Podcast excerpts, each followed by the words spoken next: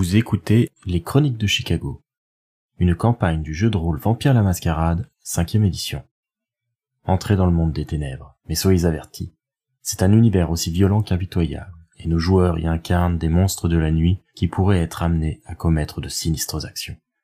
Ce podcast se destine donc à une audience adulte.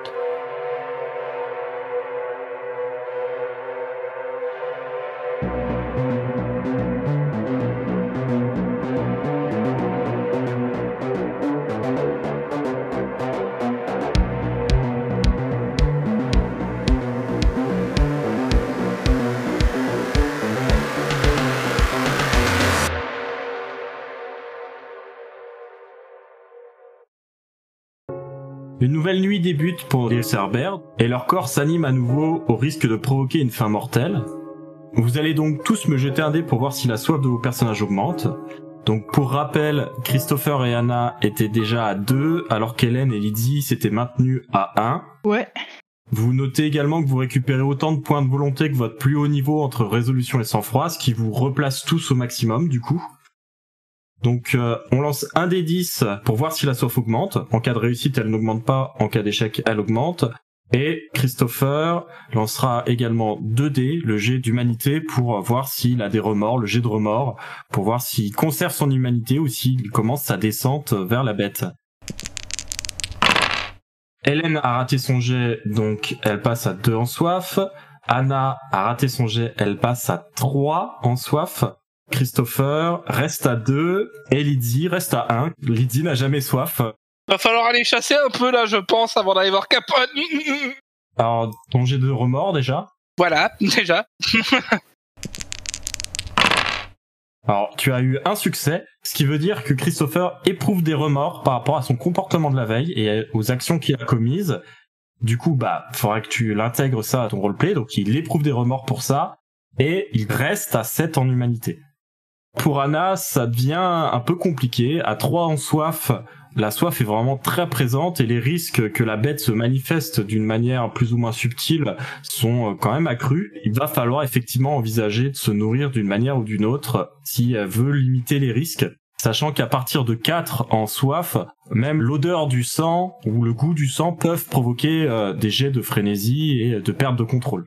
Anna pour chasser, c'est en gros euh, jouer de sa musique afin de captiver un auditoire et euh, sélectionner une personne qui euh, semble particulièrement envoûtée par elle. Je te rappelle que Anna a un troupeau de fans.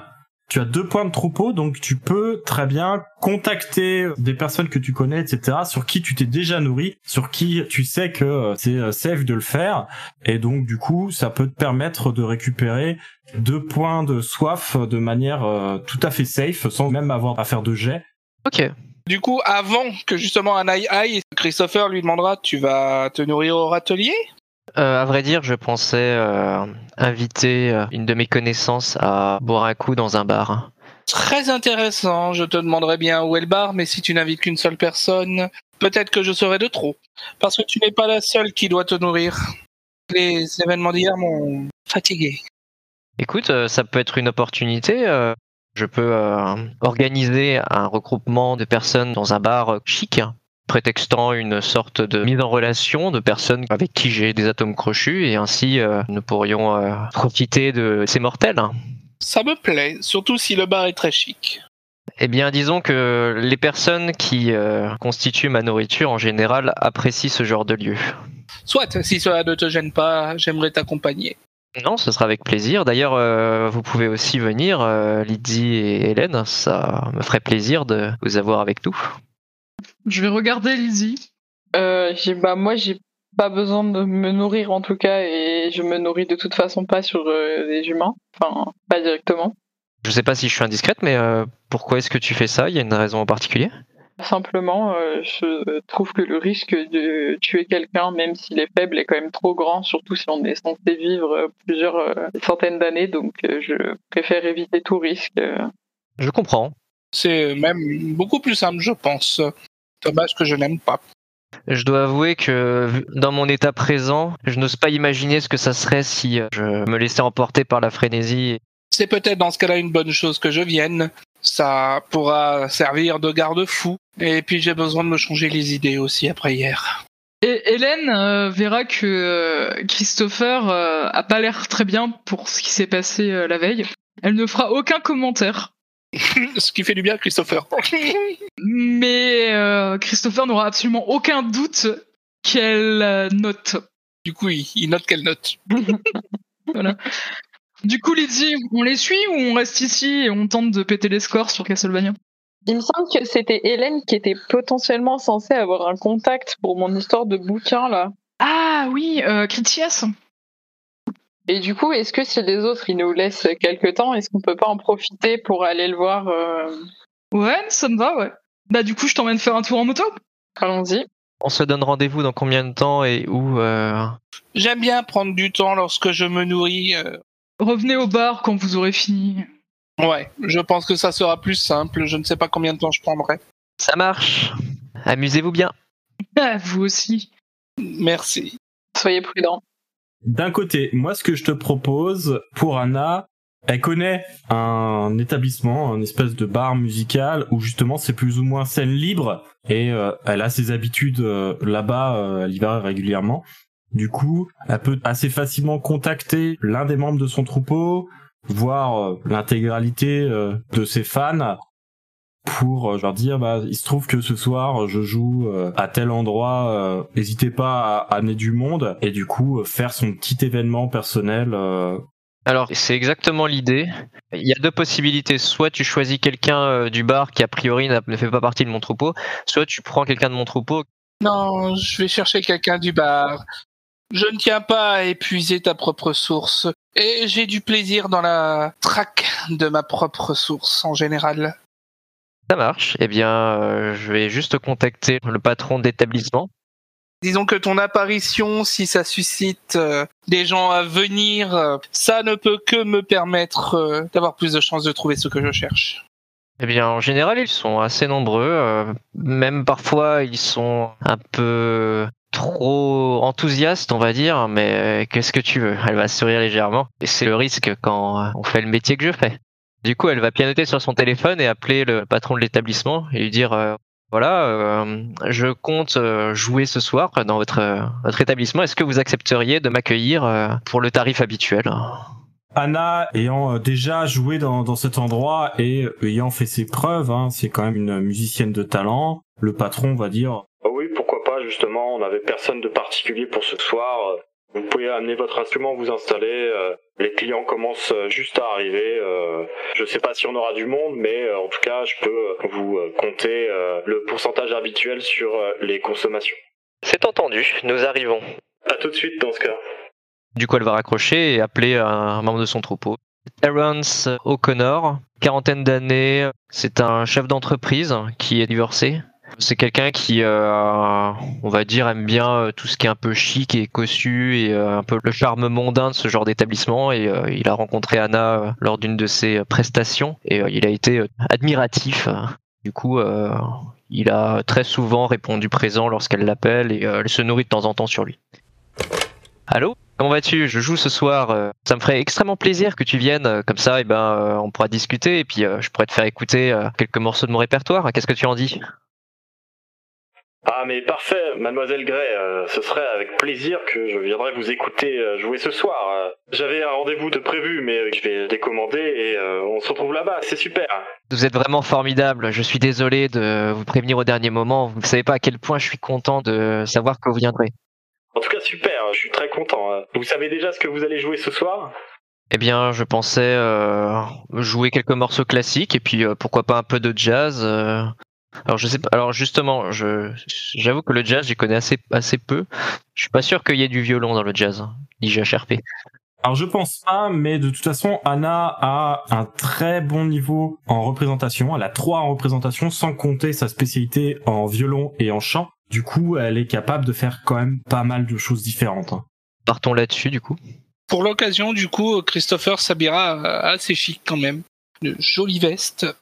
Anna fait en sorte que tout se passe comme prévu. Elle, arrive à l'établissement, elle s'installe, elle discute avec le patron. Tout se met en place d'une manière tout à fait habituelle pour elle. C'est le genre de soirée euh, qu'elle a l'habitude de mener. Elle sait que là, elle est partie pour quelques heures euh, de travail. Et que euh, elle devrait pouvoir assouvir sa soif probablement avant euh, la représentation si euh, Terence se présente rapidement.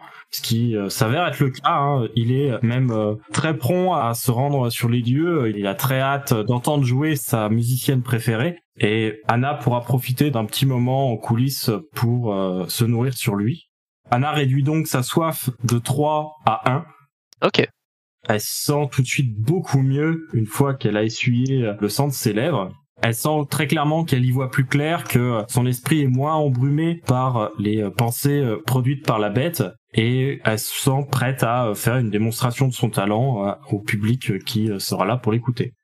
Ça marche. Bah du coup, une fois le, on va dire l'acte accompli, elle va lui dire bon, merci beaucoup pour ce moment d'intimité. Je vais maintenant jouer mon répertoire. Il est un peu hagard et il va hocher la tête et euh, dire euh, très bien, je vais m'installer dans le public. euh. Pendant ce temps-là, Christopher, lui, je pense, est en chasse. Ouais. pour trouver une cible à son goût, une cible qui corresponde à sa restriction de ventrou, tu dois faire un jet de résolution plus vigilance. Difficulté 4, qui est quand même assez difficile. Ouais. Alors trois succès. Je te conseille euh, de ne pas relancer parce qu'au final, l'effet que ça fait, si tu te nourris sur quelqu'un qui n'est pas de ta préférence, ça te coûte un point de volonté de toute façon. Non, non, non, non. Ouais. Ouais, ouais, je me souviens. Ouais, ouais, ouais. Maintenant, tu vas faire ton jet de chasse, sachant que Christopher étant une succube, il utilise euh, charisme avec persuasion, ça fait 5, plus le bonus de séduction, ça fait 6, plus le bonus de présence, je pense qu'il utilise révérence, Oui, j'allais lire, ouais. ça fait 8. C'est une réussite, 4 succès pour une difficulté de 4. Donc sans problème, Christopher arrive à trouver une personne avec qui il engage la conversation et euh, très rapidement son charme magnétique fait euh, son effet. Elle va boire mes paroles avant que je ne boive autre chose. Et la personne se laisse faire quand Christopher essaye de euh, l'emmener à part justement pour euh, discuter de manière plus intime et euh, mieux s'entendre euh, parce qu'il y a quand même beaucoup de musique dans cet endroit. hein. ouais, hein, t'as vu Ah ouais, c'est le bon plan en fait de chasser avec elle, moi je dis. Du coup, Christopher emmène sa victime à l'écart pour se nourrir sur elle. Et tu récupères toi aussi ta soif, tu passes de 2 à 1. Ah, ah, De l'autre côté, on a Hélène et Lizzie qui comptaient partir en moto pour rencontrer Critias, c'est bien ça? Ouais. Allons-y. Comment Hélène euh, procède pour mener Lydie à Critias du coup? Euh, du coup, elle va passer par là où elle se souvient être passée euh, il y a quelques années. Alors c'était une résidence universitaire à l'université de Chicago. Elle se rappelle euh, que Karl avait demandé à un certain professeur euh, Manos Papagiano. Voilà, ouais. Du coup, elle ira au même endroit euh, et demander la même personne. Après leur trajet en moto, Lizzie et Hélène arrivent à l'université de Chicago, qui se trouve pas très loin de leur domaine.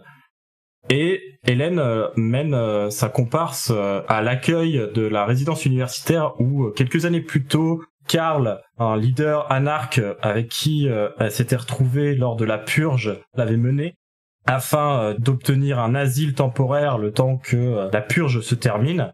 Et euh, ça a été le premier pas vers l'entrée dans la Camarilla pour Hélène, vu que c'est Critias qui a négocié avec Lodine pour que les anarques le souhaitant puissent se dédire et rejoindre la Camarilla.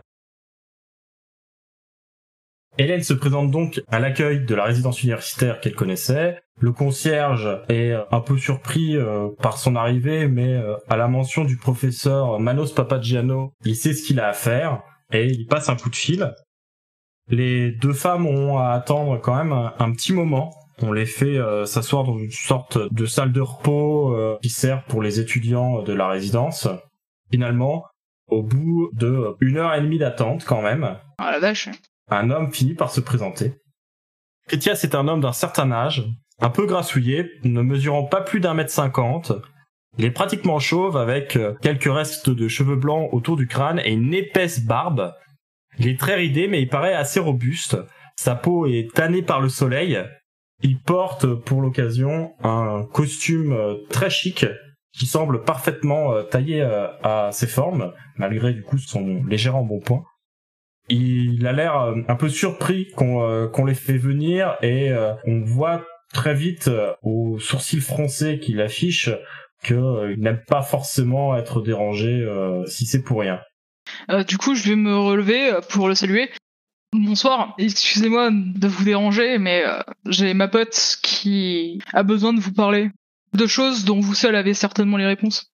Mademoiselle, la première chose que l'on fait quand on rencontre quelqu'un et euh, qu'on se présente à lui, c'est déjà de le saluer et euh, de se montrer euh, suffisamment respectueuse pour qu'il daigne bien vous accorder son attention et son temps. Vous vous doutez bien que mon temps n'est pas extensible à l'infini et que j'ai moi-même des affaires à mener. Je ne sais euh, pas bien pourquoi vous m'avez fait venir, mais euh, je reconnais bien en vous euh, la petite euh, brebis galeuse que m'avait apporté Karl. Allez, suivez-moi. Ouais, on le suit. Hein. Il a l'air visiblement assez irascible et euh, il vous emmène dans un autre bâtiment qui semble être euh, un bâtiment universitaire où euh, ont lieu des cours, où il y a des salles de classe, des laboratoires, ce genre de choses. Et il vous emmène justement dans euh, le bureau qui lui est attribué sous cette euh, identité, euh, Manos Papagiano, officiellement euh, professeur euh, de euh, littérature euh, ancienne gréco-latine. Et il vous fait entrer. La pièce déborde de livres en tout genre. C'est vraiment quelqu'un qui doit accumuler toutes les lectures à faire et à venir dans cet endroit en particulier où il doit passer peut-être une partie de son temps. Il va s'installer tout naturellement au bureau du professeur, son bureau, et vous invite à vous asseoir face à lui sur les deux chaises qui euh, s'y trouvent. Je le remercie et je lui dis euh, bonjour, je m'appelle euh, Elisabeth, euh, je suis une membre du clan des Trémérés et je m'excuse beaucoup de, de devoir vous déranger comme ça. Ma camarade de coterie m'a proposé de me mener à vous parce que on a été chargé d'une enquête pour un bris de mascarade dans laquelle vous pourriez peut-être euh, nous aider et euh, il a l'air euh, d'avoir des liens qu'on n'a pas encore réussi à, identifier avec des légendes très anciennes.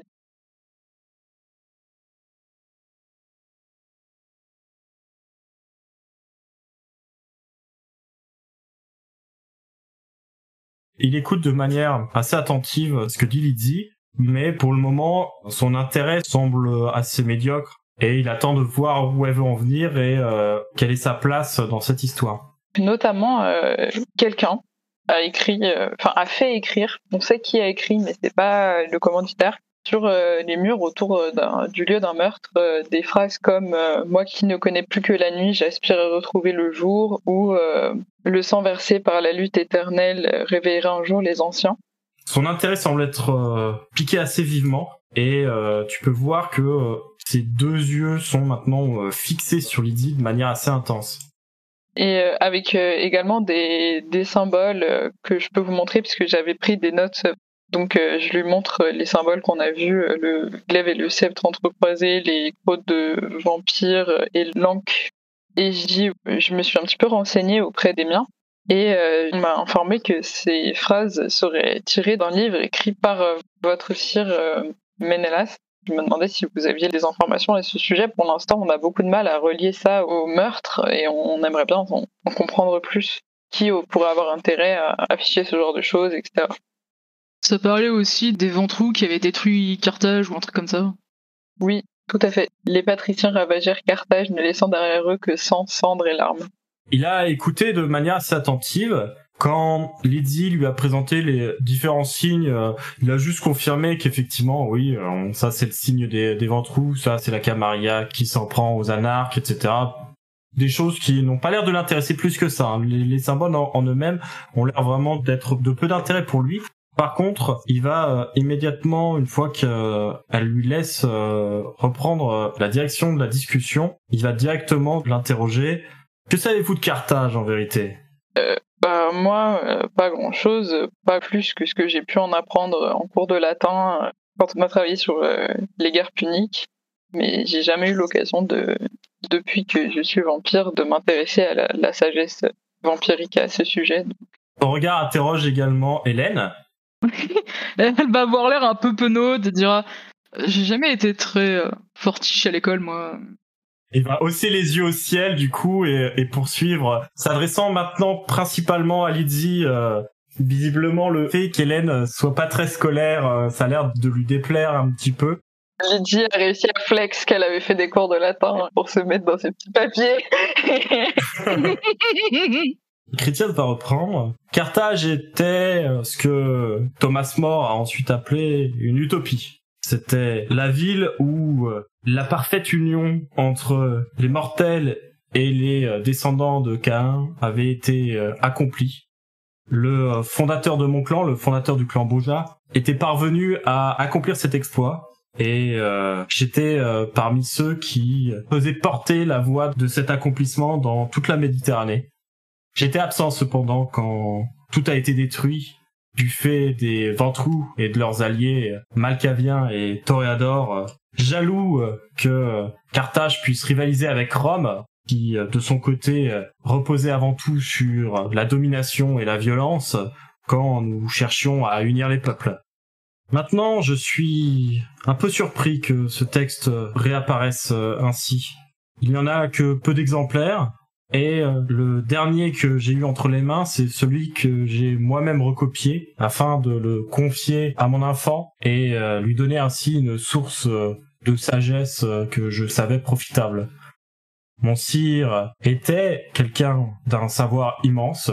Néanmoins, il avait été très marqué par la destruction de Carthage et je sais que il avait entamé euh, la réflexion sur euh, cette guerre éternelle euh, que les clans et les sectes maintenant se mènent. J'avais pu mettre la main sur ses mémoires, faute de le retrouver lui-même, et j'avais entrepris la rude tâche de transmettre sa sagesse aux jeunes générations.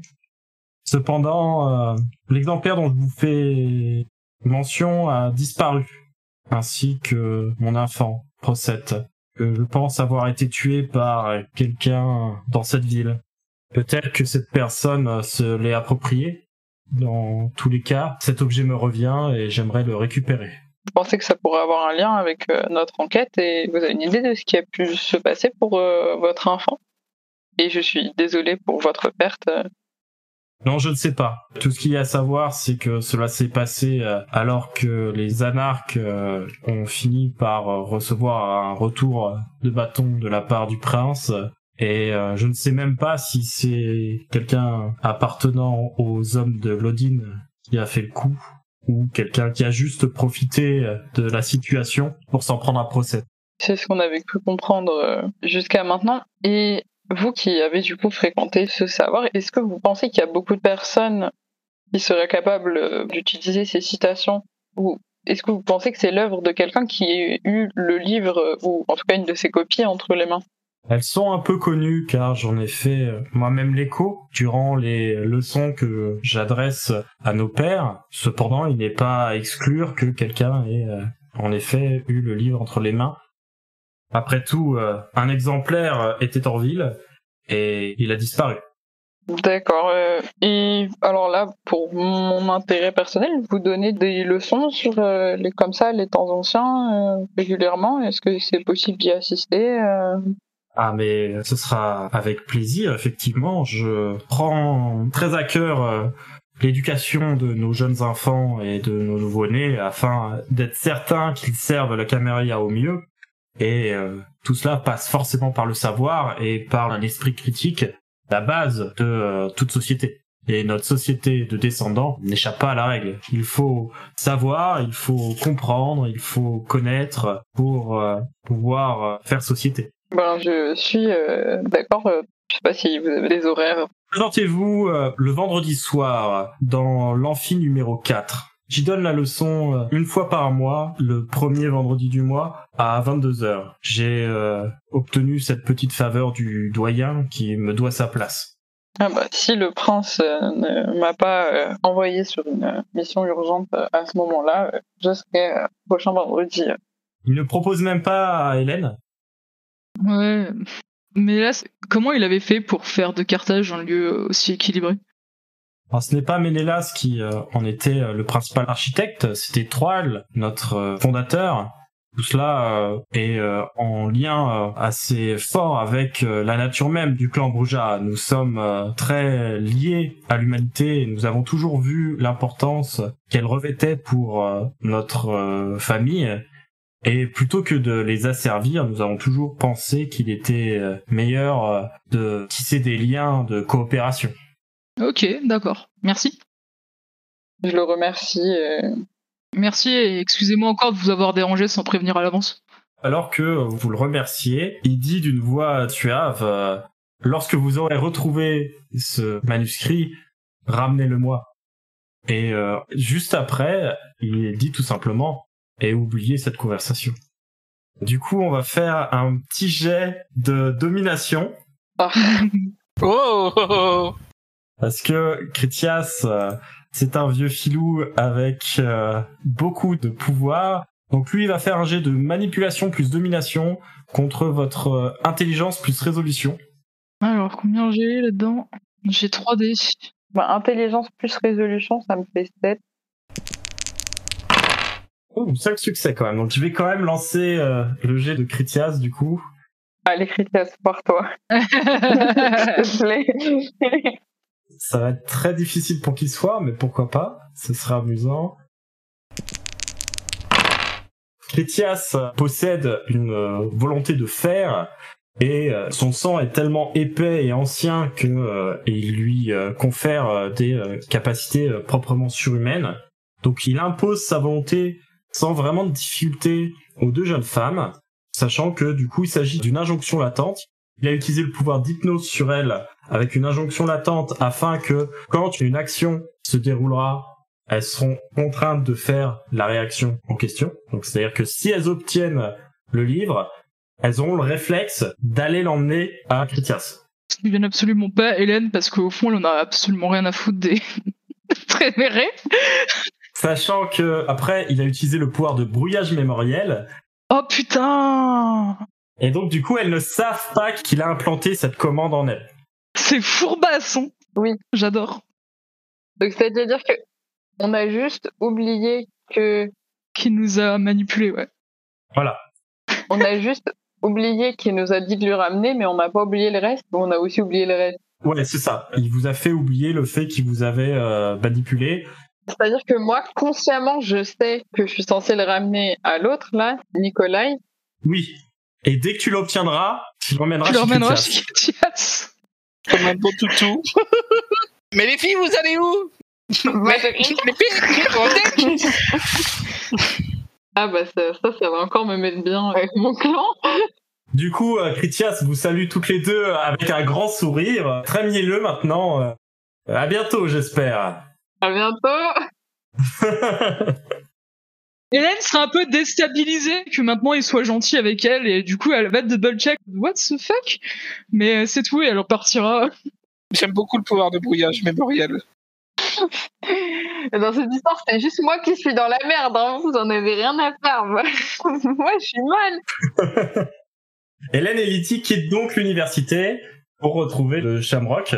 De l'autre côté, alors qu'Anna et Christopher du coup menaient leurs affaires dans leur coin, Plusieurs informations leur sont parvenues au cours de la soirée, au cours des quelques heures qu'ils ont passées tous les deux là-bas.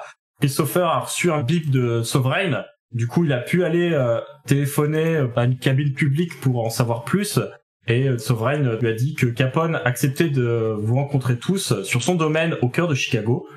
L'heure et le lieu ont été choisis par lui. Cela aura lieu dans un bar cabaret nommé sans détour le Bordello. Ah ouais, ok, ouais. Oh, parfait. Ça aura lieu cette nuit même à 1h du matin.